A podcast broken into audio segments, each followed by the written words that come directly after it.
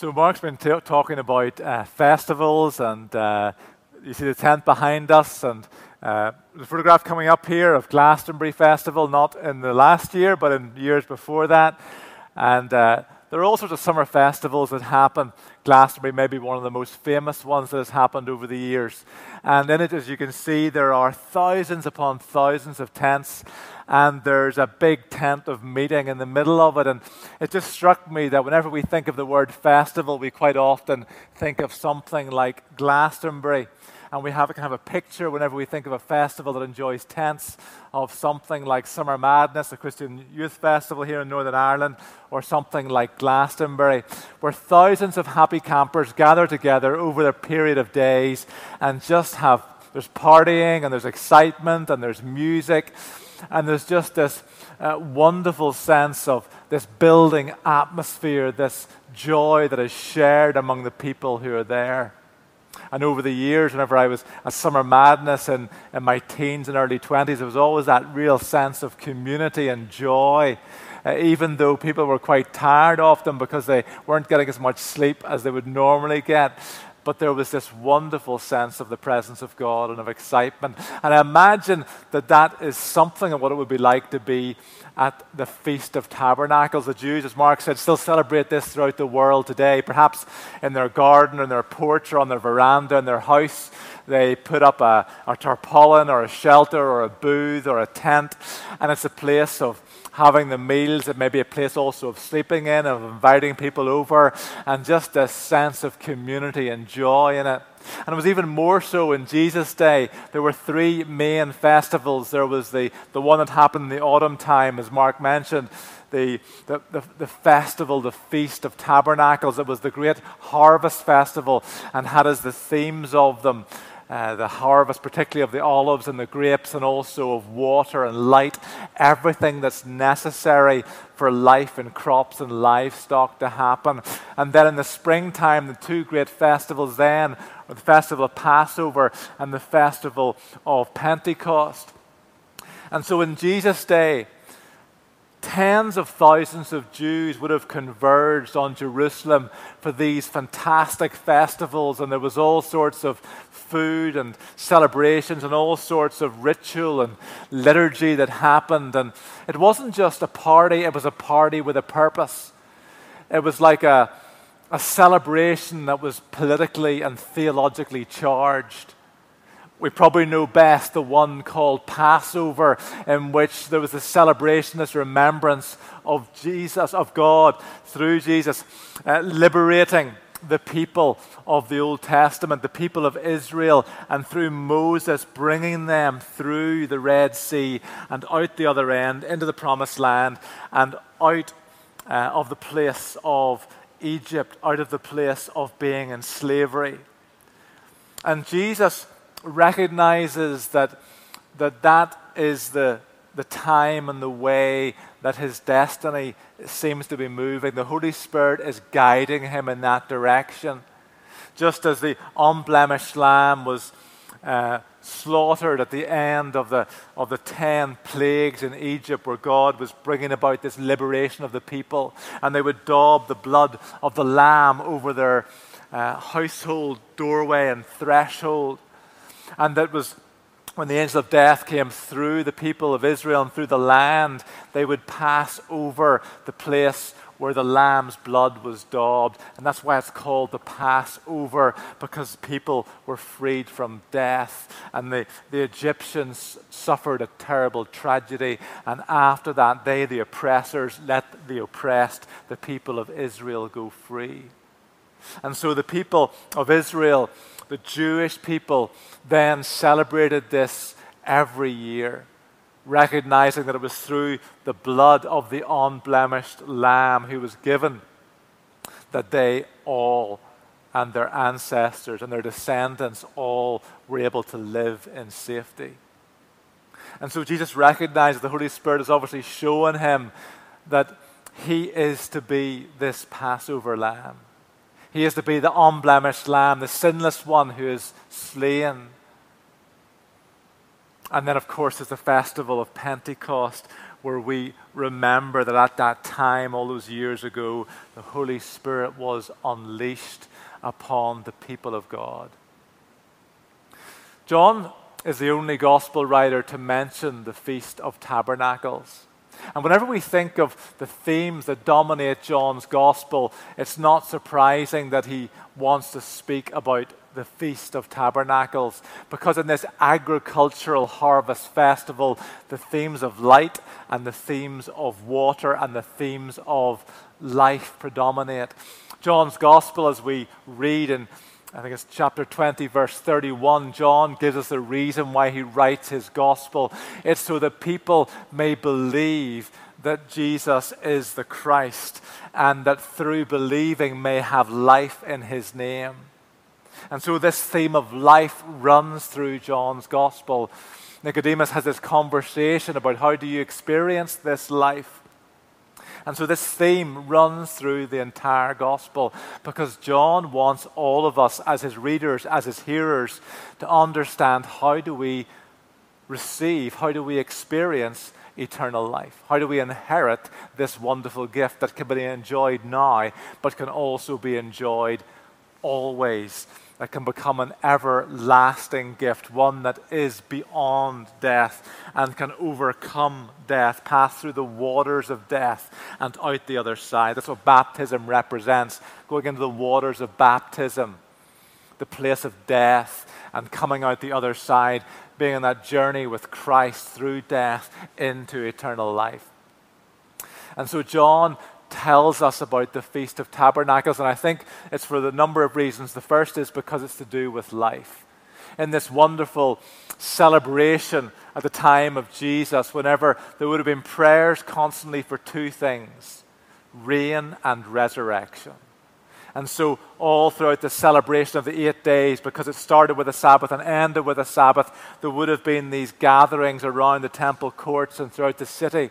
And the priest would lead the people in this sort of liturgical ritual where there would be uh, carrying of citrus fruits and there would be waving of palm branches. And then it culminated in the last day whenever the priest would come, the high priest would pour out water and wine at the altar in the hope that this would spark off a new work of God foretold in Ezekiel chapter forty-seven. And yet, as well as this spiritual and theological excitement and hope, and there was also this agricultural picture of life, this very practical picture of life, in which the people would, would thank God for the water that had come in the, for the crops and the livestock for the year before, and also to pray for water for the future. In these last few days here in Northern Ireland, we may well wonder why on earth would people pray for more water. But we've got to bear in mind the fact that the people of Israel had lived their, their lives, had lived their history in, in lands which, compared to Northern Ireland, were parched and dry and desert lands. And so there was this real sense of reliance, of living on the edge between not being able to have enough water and having enough water to survive. And so there would be these prayers for water. There would be the remembering of Moses striking the rock with his rod and staff and bringing the water out for the people to have their thirst quenched.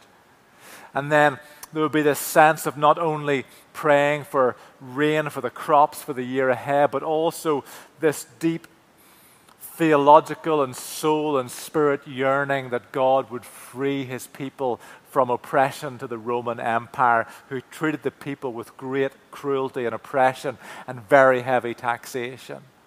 And so even as the Roman soldiers would probably watch from afar, and when they would, they would watch the people celebrate, and they knew that this was a time of, of danger, of instability as far as the Roman Empire were concerned, because the, the zealots were among the people. There was this sense of rising up, of overcoming those who oppressed them, of being free. And therefore, there was this reenactment of the prophecy of Ezekiel whenever he speaks about the water, the river of God, moving out from the east side of the temple in Jerusalem and getting deeper and deeper and deeper as it went, heading down east and south towards the Dead Sea. just uh, a number of miles from out of Jerusalem to the southeast.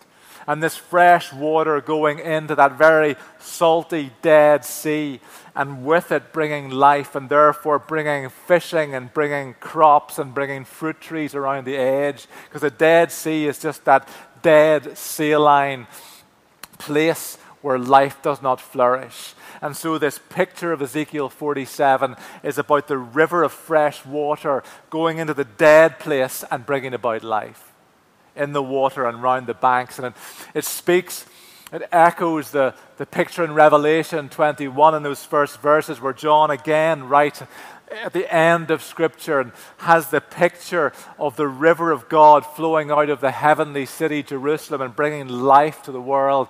And the Jews would have understood that. We as Christians understand what that means, but John explains it in saying that when Jesus talked about living water at the Feast of Tabernacles, he was talking about the gift of the Holy Spirit.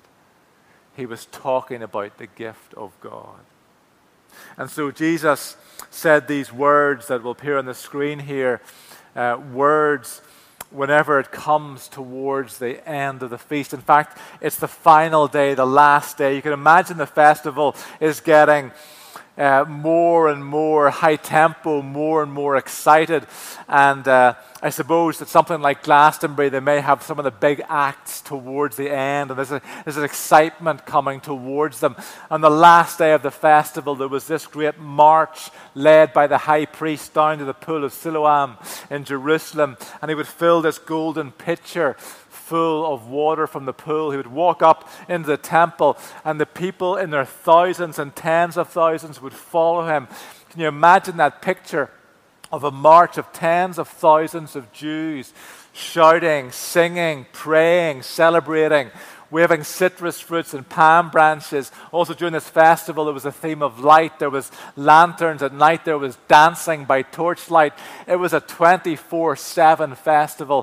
And towards the end of this, they're walking up into the temple, and the high priest pours out the water into the west side of the, of the altar, into a, a golden funnel, in the hope and the prayer that out of the east side of the altar, out of the temple gates and out of the temple door, would flow this spiritual river of God that Ezekiel had seen in his vision, getting deeper and deeper and bringing life, life to the nations.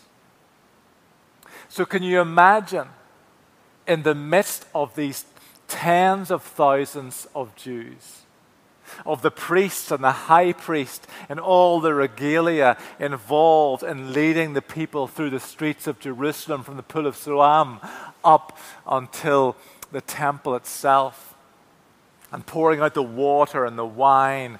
And can you imagine the excitement and the furore and the concern of the Roman soldiers who are probably on standby around the edge, wondering, is this spiritual move of God going to happen? Is this the time of the great Messiah coming? Is this the time of the new Moses? Is this the time of the liberation? And what does Jesus do, even though he knows his life is under threat in this politically and theologically charged arena? He stands up on the last and greatest day of the feast, and he says, "Let anyone who is thirsty come to me to drink." Whoever, he's shouting this, whoever believes in me, as Scripture has said, rivers of living water will flow from within them. Can you imagine? This is like lighting the torch paper in the midst of tens of thousands of Jews, in the midst of the high priest and the priests carrying out this ritual, this liturgy that's been carried out for hundreds upon hundreds of years. And Jesus says, don't look to that stone temple and all of this that is happening for this river of God to start flowing. You see, the Jewish people understood that the city of Jerusalem was the, was the navel of the world. It was the very center of the world in their thinking. The temple was seen as the very center of the navel. navel. It was seen as the place of the innermost being of the earth. And so Jesus says, that whoever believes in him and has that life in him, that out of their innermost being streams of living water will flow. Jesus is saying that this river of God is going to flow from the new temple, and the new temple is Jesus Christ himself. And that we who come into this place of faith in Christ and have our sins forgiven and become fit and right and built into the temple of God, well, we are the place out of our innermost being this stream of living water is going to flow. And it's going to flow into a dead world. And it's going to bring life and hope and healing and salvation. And by that, Jesus meant the gift of the Holy Spirit. That all of us have within us, as those who believe in Jesus Christ, who have had our sins washed away, and have overcome in Christ the consequence of death, that we will pass through death and we will pass into eternal life. We will pass from the place of living in tents and we will pass into the place where we have our permanent dwelling. And so today, as the people of God, we are people who are like at the Feast of Tabernacles. We, we gather around the big top, and the big top is the presence of God. And yet the presence of God goes out to us in all our little tents and shelters around God. And yet that presence of the Holy Spirit who meets with us in our temporary dwellings in which we live now, in these frail bodies that we have, the Holy Spirit speaks to us and he enlivens our hope and gives us assurance that this world is only a passing phase. And that the permanence of God, the place where there is a permanent dwelling for us. In my Father's house there are many rooms, said Jesus. There is a building, there's a structure, and the Holy Spirit within us speaks to our souls and whispers to our hearts that this world is not all there is. We are passing through and we are on the way home. And so just as the Jews at the Feast of Tabernacles then and now invited people round to say, come under our shelter, come into the presence of God, that's what we long for to see happen in our lives, in this country and in every country of the world. I was really encouraged recently, as you know, in these last number of uh, months, Uh, just at Christmas time there, and once before that in August, we, we went round uh, the four thousand homes in the parish and delivered letters of hope and uh, of Christmas cards and uh, John's Gospels of hope into people's lives. It's been good to see people respond to that, asking for clothes and food and prayer.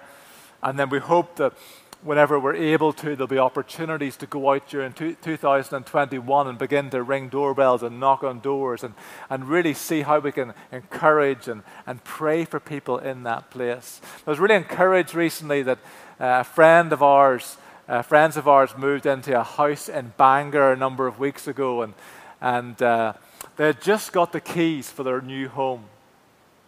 And uh, they were only in there for an hour. And within an hour, they had a card that came through the door that had the Saint John's Gospel. It had the Christmas card, but it also had a personalized note to say, welcome to the neighborhood.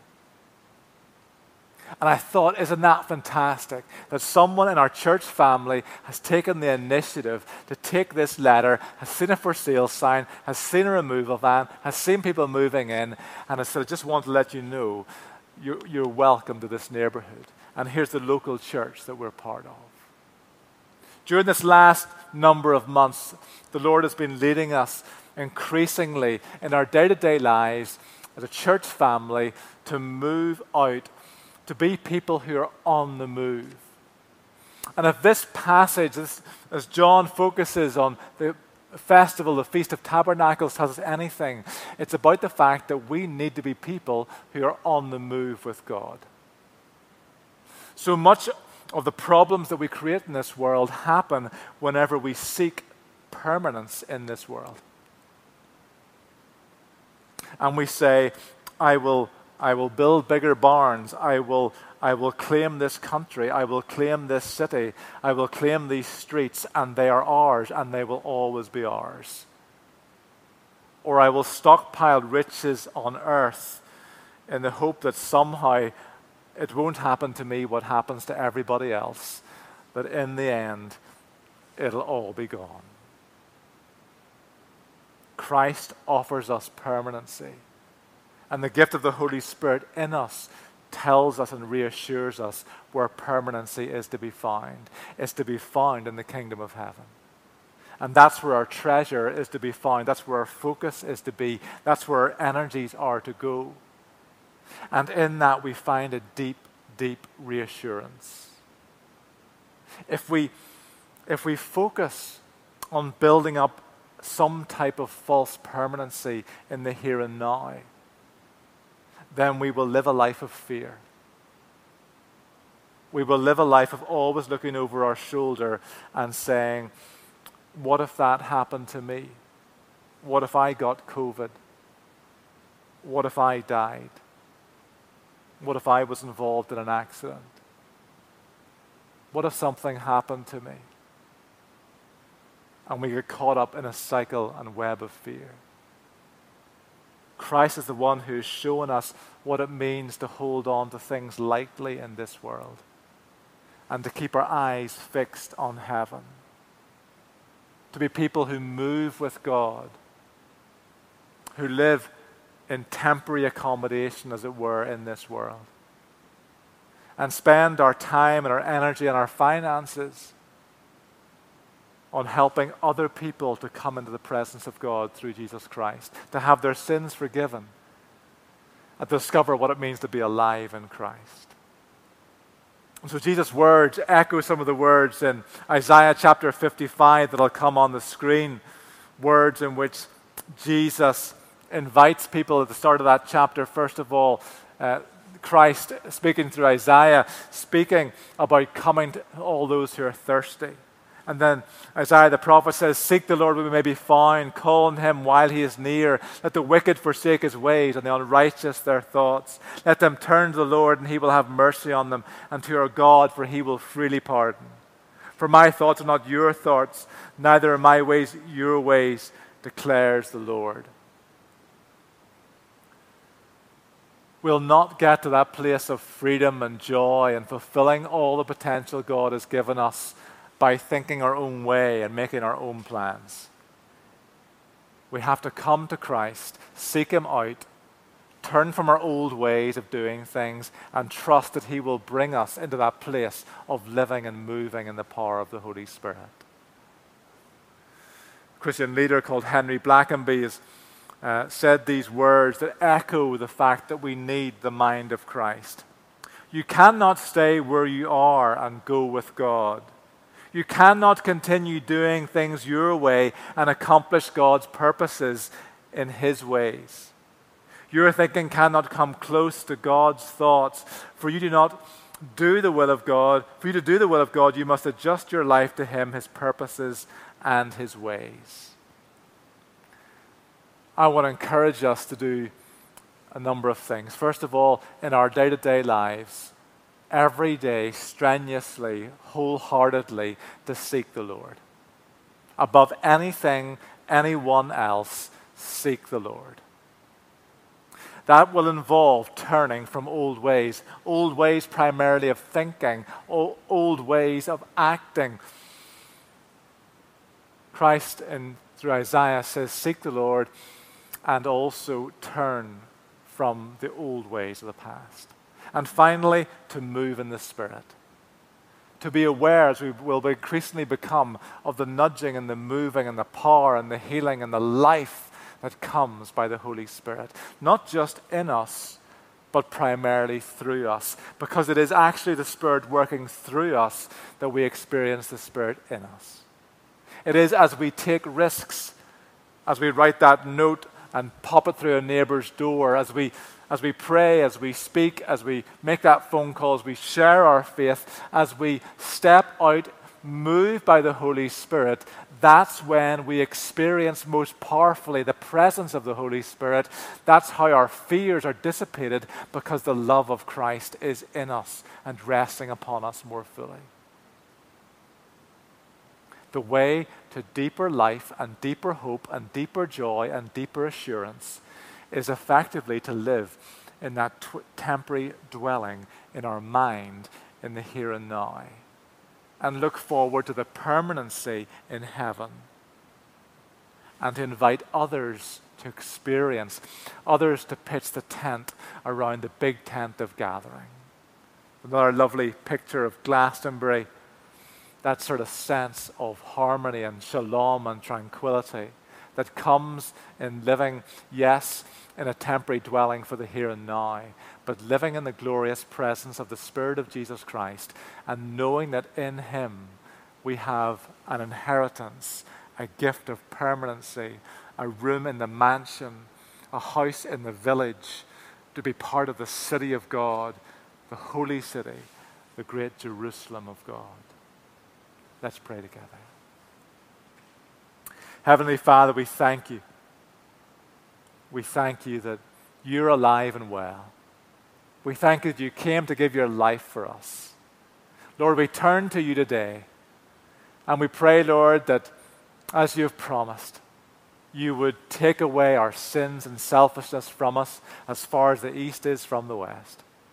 Lord, we make a determination today to turn from everything that is a mess in our lives and is just trying to build some sort of permanency in the here and now, and we turn afresh to you. And we hold on lightly to everything that you've given us. And we pray, Lord, that you would prompt us and move us, Lord, to be courageous and move with you in the power of the Holy Spirit, to become increasingly aware of your presence and your peace and your nudging, to have the mind of Christ, to be bold like Christ, to be compassionate and courageous. Lord, fill us afresh with your Holy Spirit today.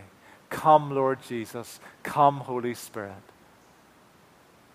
Father, we pray that you would pour out your blessing upon us through Jesus Christ, who has given us his life on the cross, bathed in his own blood, that we may have life in his name.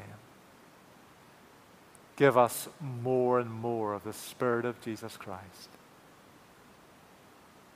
May we go on the move with you.